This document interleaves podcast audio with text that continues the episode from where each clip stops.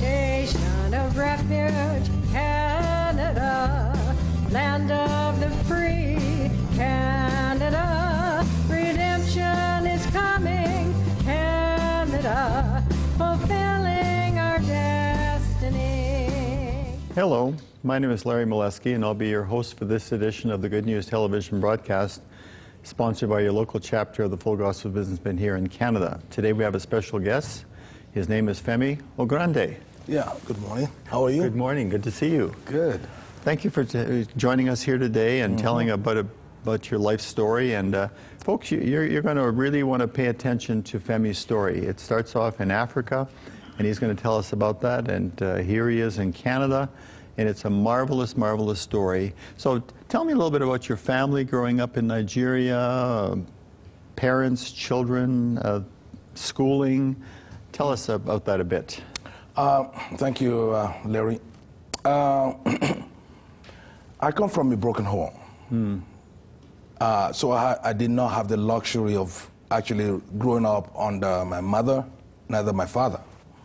Uh, thank God for grandmother who took me away at the age of four and raised me and gave me some values. She was an Anglican. I attended church with her. I never knew what it was, it was to be born again, but I was a cross bearer. It's an Anglican little boy going to church. And I just had fond, fondest memory of growing up and being really disciplined very well hmm. and giving values and work ethic. So that's uh, pretty much my upbringing. And so I went to school, uh, learned the language. Um, so consequently, uh, in you know, there's three major languages in Nigeria. I speak fairly fluently all the three. Which is good. I, would- you know, you know, I understand Igbo a little bit. You know, I can speak with the intonation. Yoruba I speak, but I speak more Hausa, which is a northern language, more than any of my, more than even my own mother, mother tongue. So uh, that was my beginning, and uh, then in 1966 there was this Biafran war that really divided the country, and that was why I left the northern Nigeria to come to southern Nigeria, where I was born. Then I continued my schooling, went to uh, high school, and then went to university. And as destiny will have it, I found myself going back to do a one-year youth service corps, which was, was a compulsory uh, quasi-military type um, if you like, service to the country. And uh, I did that one year. And then when I finished, I went back again to do my master's. And then found myself again going back to the north and working for about 10 years until I exited from the country and came to Canada. So, what was your training then? What specialty did you take, Femi? I am a geologist by profession, and my master's was in mineral exploration specialty. And, uh, and I got trained in France as a uranium you know, uh, geologist. I came to this country also to study uranium uh, under a postgraduate training and fellowship award from uh, International Atomic Energy. And uh, so that's how I found myself in this country. See, isn't that marvelous that, that you come from a broken home and, and you have to deal with that as a little boy, the hurt and pain of my mom and dad aren't around. Grandma does a good job of raising me. You get a fantastic education.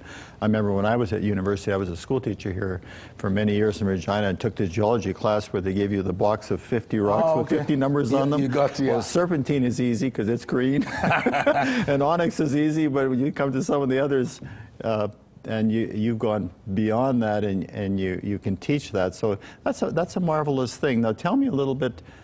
During this time, you went to the to the Anglican Church there. Yeah. Did you have a God consciousness? I honestly cannot. Well, I, I can say one thing though that right from when I was young, I, I just did not like to sin. I just there's just something about not wanting to sin, just wanting to live a life of purity, but I didn't know how to do it. Right. I find myself okay. I don't want to do this, and then you find myself falling into it again. But yet, and then I feel sorrowful, but I didn't know what to do about it, other than rules and regulation. No, don't do this, don't do that. so I lived under that for a number of years. Uh, including when I was in the university in uh, Nigeria. Uh, my girlfriend, who became my, who's now my wife, and uh, 36 years of marriage, um, and nine years of relationship before we got married. So 40, you're looking at 45 years of relationship. Yeah. Uh, we went to a Baptist school, a church, church, uh, and we sang in the choir, and we were not even born again. We didn't know what it was. You went through the motions of religion. Well, I went to high school. With, there was a Baptist school, and Yeah. uh, there was preaching about be born again. But I just there was just no. Well, again, I, I can re- backtrack a little bit. Uh, there would have been a confusion when I was in high school because my aunt that I lived with was trying to pull me to be a JW. Oh, okay. Yeah. And, and so, with that mix of going to a Baptist school with all, all these Christians are evil, the world is evil, there's going to be uh, the return of Jesus Christ, which I know, uh, but this present evil system, we got to get out of it. And, and so, there was this confusion about Christianity was evil versus JW was great. So as a little kid, you want to listen to parents or aunts and everything, and then you are struggling all through high school, not knowing, not defining who you are or who God is in your life. So I live with the notion that God was a tyrant, demanding, uh, pushful, uh, that if you did anything wrong, he was out to get you. so you live with that consciousness versus you must be born again. God so loved the world. And so there's this confusion going on in my life. And you know, and some folks that are watching right now, wherever you are watching on television, you can relate to that because a lot of people think that God is just simply some there, somebody up there with a big stick, and every time you do something wrong, he uh, just gives you a whack, you know. So far from the truth. And so- so, far from the truth. So here you end up in Canada. Yeah. You have, your, your beautiful wife comes with you. Mm. Um, you're working in, in the business world with, your, with uranium. Um, when did you come to the point where you, you found out about Christ the Savior, Christ my personal Lord? Okay. Crisis creates opportunities in life. Do not ever, we should never waste our pains and trials because those are temporal. They will pass away. I got into a crisis when we got married. I mean, we were boyfriend, girlfriend, had a great time, and, and then got married and was unable to have kids. And I knew for whatever reason, I wasn't even born again then. Uh, For whatever reason, I knew not to go to the hospital because I thought that was just not a hospital problem. Number two, I could not go to any shaman or herbalist or whatever. Somehow, deep within me, I knew that a solution would have to be from God.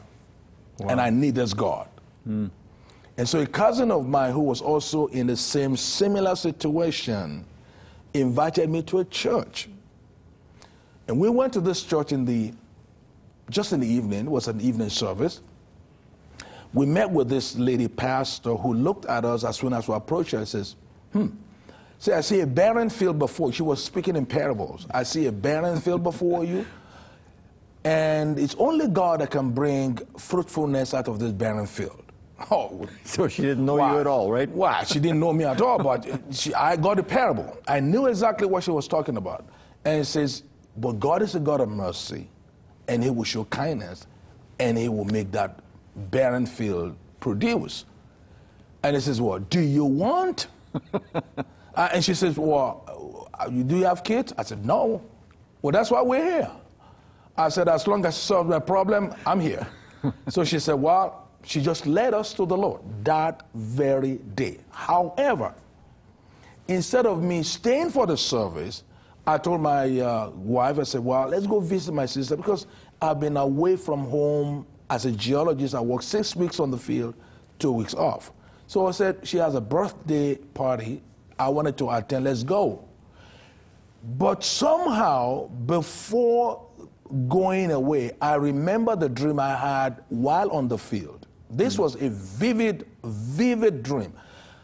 I, I saw that I was driving my uh, little small Beetle car, and it got fi- it got on fire, and somehow some people came around and just like an angel, and they put off that fire.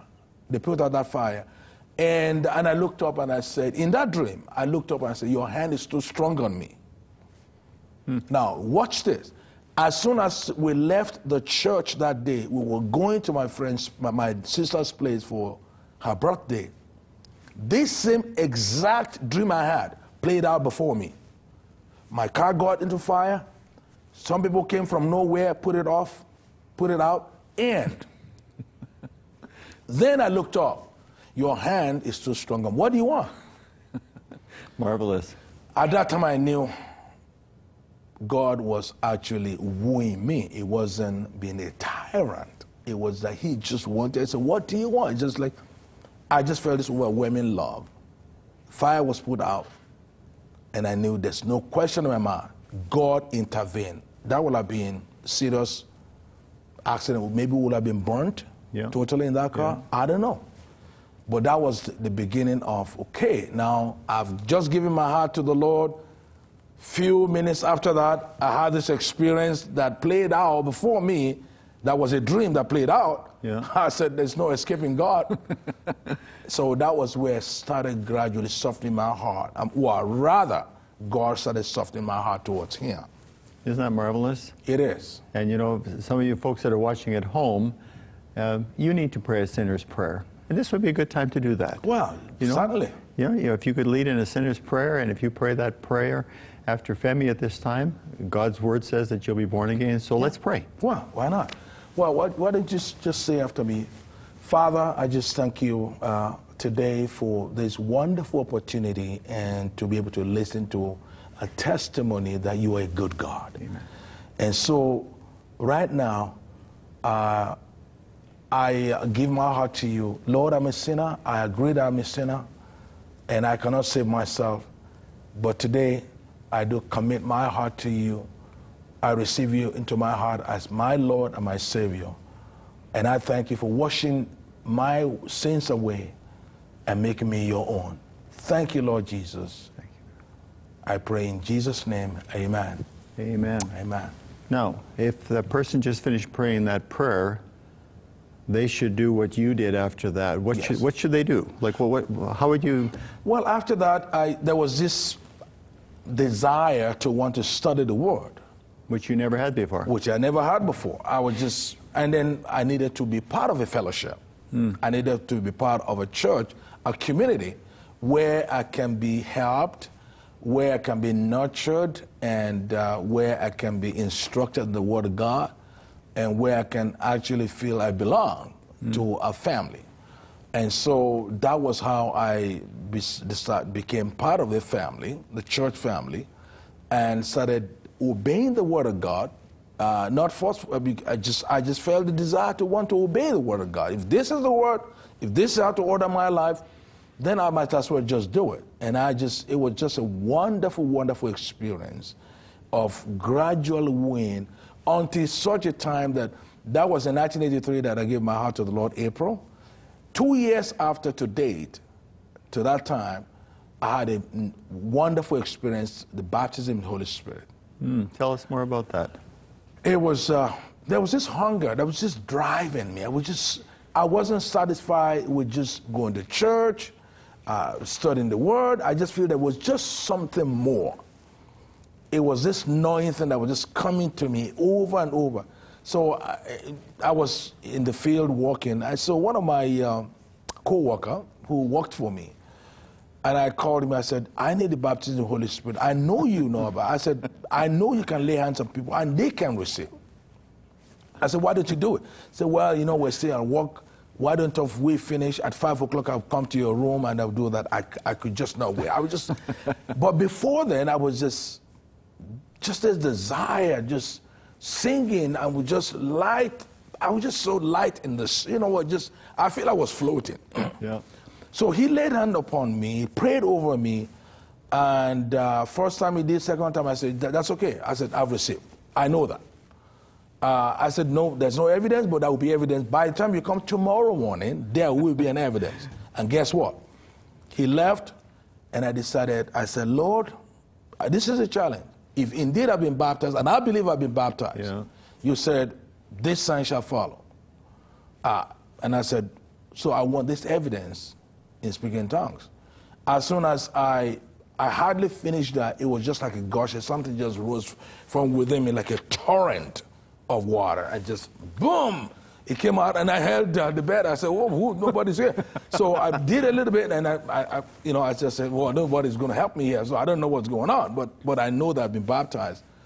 And I, that was the most joyful experience I had. The next day in the morning, I just woke up. I could not contain it. I just prayed in the Holy Ghost. And by 17th of April, which was a day after I got baptized, the heavens opened and the Lord came to my room. See, isn't that marvelous? And we'll continue the part of the story there. But for those of you that are watching, this man is an academic. He's an, intell- he's an intellectual. You could speak three Nigerian languages. Yeah. You speak I Eng- can understand one and uh, speak two right, very well. and you speak English very well. So you speak at least four languages with your intellect. And here God gave you a language that you didn't learn, I didn't learn. didn't take any training, Just take, just came. just came. And that may not make sense to you, but it sure makes sense to God. Oh, it sure makes sense to God, and but sometimes God gives you the interpretation of what you're praying. Yeah. I had some wonderful experience that I just finished praying the Holy Ghost, and I'll give you just one, if you if you don't Yeah. mind. Oh, yes. I just finished praying in my bedroom here, right here in Canada. Uh, no, let me even do another one. I, I just pray in the Spirit, and I after that experience, I told my wife, I said, a friend of mine is coming from northern Nigeria. He's going to come to our house that he just got a job going to Kenya. Well, it's like, how did you know that? well, guess what? The next day, this guy came, and sure enough, that was exactly what happened. Another experience, my brother-in-law used to come to Kenya, Nigeria, brings Bible, and, and somehow we were in prayer in the tongues I spoke out, and I said, well, this is, this is what I'm getting, that he's going to miss, that go, there's going to be one baggage missing, mm-hmm. but God is keeping charge of that, and because the Bibles are supposed to get to Nigeria, and they didn't have the money to be able to pay the excess luggage, somehow it will come and they will give it to him back free. That exactly happened. So God knows everything. He does, doesn't he? It's absolutely marvelous. Yeah. Yeah. And you know, even going back before that, you look at the example of you being in, in the in the car, the, the beetle, and it catching on fire. God, God's showing you that ahead of time. Yeah, he did. And and you know what? It doesn't make sense to the intellectual mind, to the reasoning mind, but it makes sense to the area of faith. It does. And trusting God Mm-hmm. and, and, the practical parts of life. So take us on your journey after that. Um, you were away from home quite a bit. Yeah. And you would probably rather be at home a lot more.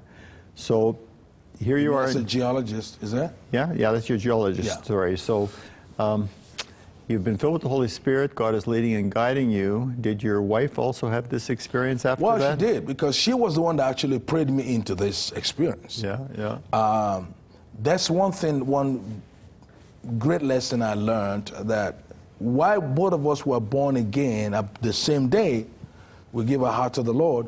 She come, she came from, uh, you know, a Christian home where they pray. They knew what to pray. I came from a, a rather religious JW type, forceful. You got to do this. Your parents have to be narrow. uh, you got to have your hair trimmed properly. You got to do this. You got to go out evangelizing. You got to record what you are doing and things like that. Versus someone that came from a, a Christian home where they prayed. Now, when we got married, she understood the role of the man in the home, and she encouraged me. Says, "I want you to take lead in prayer." I said, "Honey, you just pray. You know, you were raised from a Christian. You know how to pray." But she never nagged me. Rather, she encouraged me. And this is a profound lesson that that was what created the hunger even more that she's given me the latitude to be everything that God wants me to be. And there was no hold, no holds back. So I went after that and that hunger just rose and rose. And then when I got born again, uh, when I got baptized in the Holy Ghost, came back after six weeks, I said, who are you? I don't know you. you, you're so transformed. I want what you got. So I laid hand upon my wife, bang. She got baptized in the Holy Spirit. Isn't that marvelous? It is. Absolutely marvelous. So you stayed in the working world for quite a time. I did. Sure did. Yeah, quite a number. And then God has transitioned you Yeah. and your wife since then. Tell us about that. Well, we um, came to this country in 1980 and as a fellow of the International Atomic Energy, and uh, I got a position here at the university. Started lecturing at the former Saskatchewan Indian Federated College, that's now University of uh, First Nation University. Yes. So I taught a number of years of teaching geology and math, and uh, and then the Lord had told me that He was going to call me out of that. I knew it. So the last year that you're going to be in that university, you will not desire to want to walk again in the university. I thought, oh, come on, I enjoy this. I know. And then it happened. And I had to just buy out and just decided. And then this same church that I was part of, that was the only church I knew when I got to this country. The Lord led me to this place. They never had a building, they had nothing. It was, uh, it was just a fellowship. It's called Living Fountain Fellowship. I joined. And uh, the first building we got was just right here on this, on this main Arcola. Uh, and then we moved from there to Massey Road, uh, to uh, Parker, uh, Parker Avenue, very close to Campbell Collegiate, Yes. and now we are on on Pasqua Street, the Al Emprihams uh, building. So I've been pastoring uh, for the last uh, 23 years. Wow. Full time. Yeah. Yes. And um, it's been just marvelous, wonderful experience uh, to to do the work of the Lord. And, and see, and that's where you need, because you deal with so many people, not just the people on Sunday morning, but the phone calls, the hospital visits, Yes. the, the down and outers, the, the addiction problems. Mm-hmm. And that's where the Holy Spirit living in you is beyond value. Mm-hmm. Because you go to visit somebody in the hospital, mm-hmm. don't know them, don't know their circumstances, maybe it's critical, maybe it's not, and you listen to God saying what, how you should pray, how you should encourage. Yes. So t- tell us a little bit about your ministry uh, in, in reaching out to folks. we do quite a bit of uh, mostly our focus is to equip and train the saints for the work of ministry not just that we do it because otherwise what happens is that becomes so you become so heavily burdened by trying to meet every need you cannot You cannot do it. and so what we do is that our vi- vision is simply to equip and train the saints for the work of ministry. They do the work of ministry. It's not that we don't. We do in a way because we train and equip, but also we do have. Uh, so we raise people. We uh, try to get them to involve in society, not just church folks alone. Because the truth is that the, the church has been so boxed into a corner the thinking that is when people come to our church or we go to the hospital, that's the only place we can. Right. However, there are, you know, the different strata of society, the business uh, mountain, the education mountain, the government mountain, the arts and entertainment, uh, the, you know, family, the religion. Th- These are all spheres of life that Christians need to get involved in. Now, it's not a takeover mentality. It's about influencing our nation, businesses, uh, with a measure of the kingdom. And what is it? The kingdom of God is not in meat and in drink, but it's in righteousness, joy, peace, and in, in, in the Holy Ghost. It's simply uh, what's the measure of God's God, God character that we can bring into society? What kind of influence can we bring into the mountain of family that is being so eroded? The foundation is being so eroded in our country today. Uh, and, and even governance. And those are the things that we need to. Daniel was a prophet, statesman. He, he wasn't just, he wasn't a pastor, but he was in the corridors of power.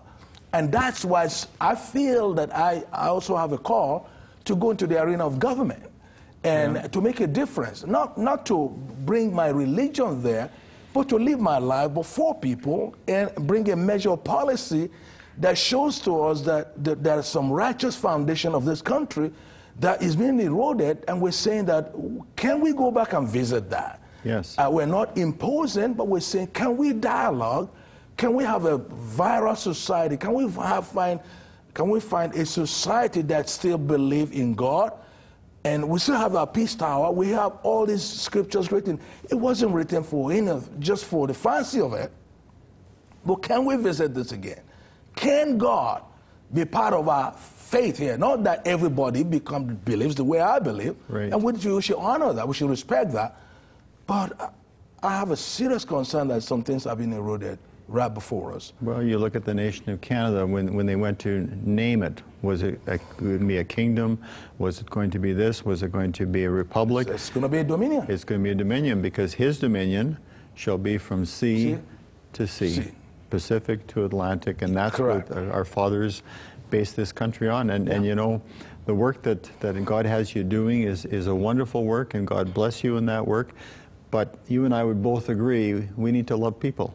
Oh, Wherever they're at, so many people hurting, so many people. Well, God with- says, for God so loved the world. And uh, I hope Christians understand that for God so loved the world means for the church so loved the world too. yes. We're not, right. yeah, t- that we give us of ourselves, of what the ministry God has given to us, to share with people. Thank you for being with us. God bless you. And Thank thank you. you, folks, for being with us. Thank you, Larry.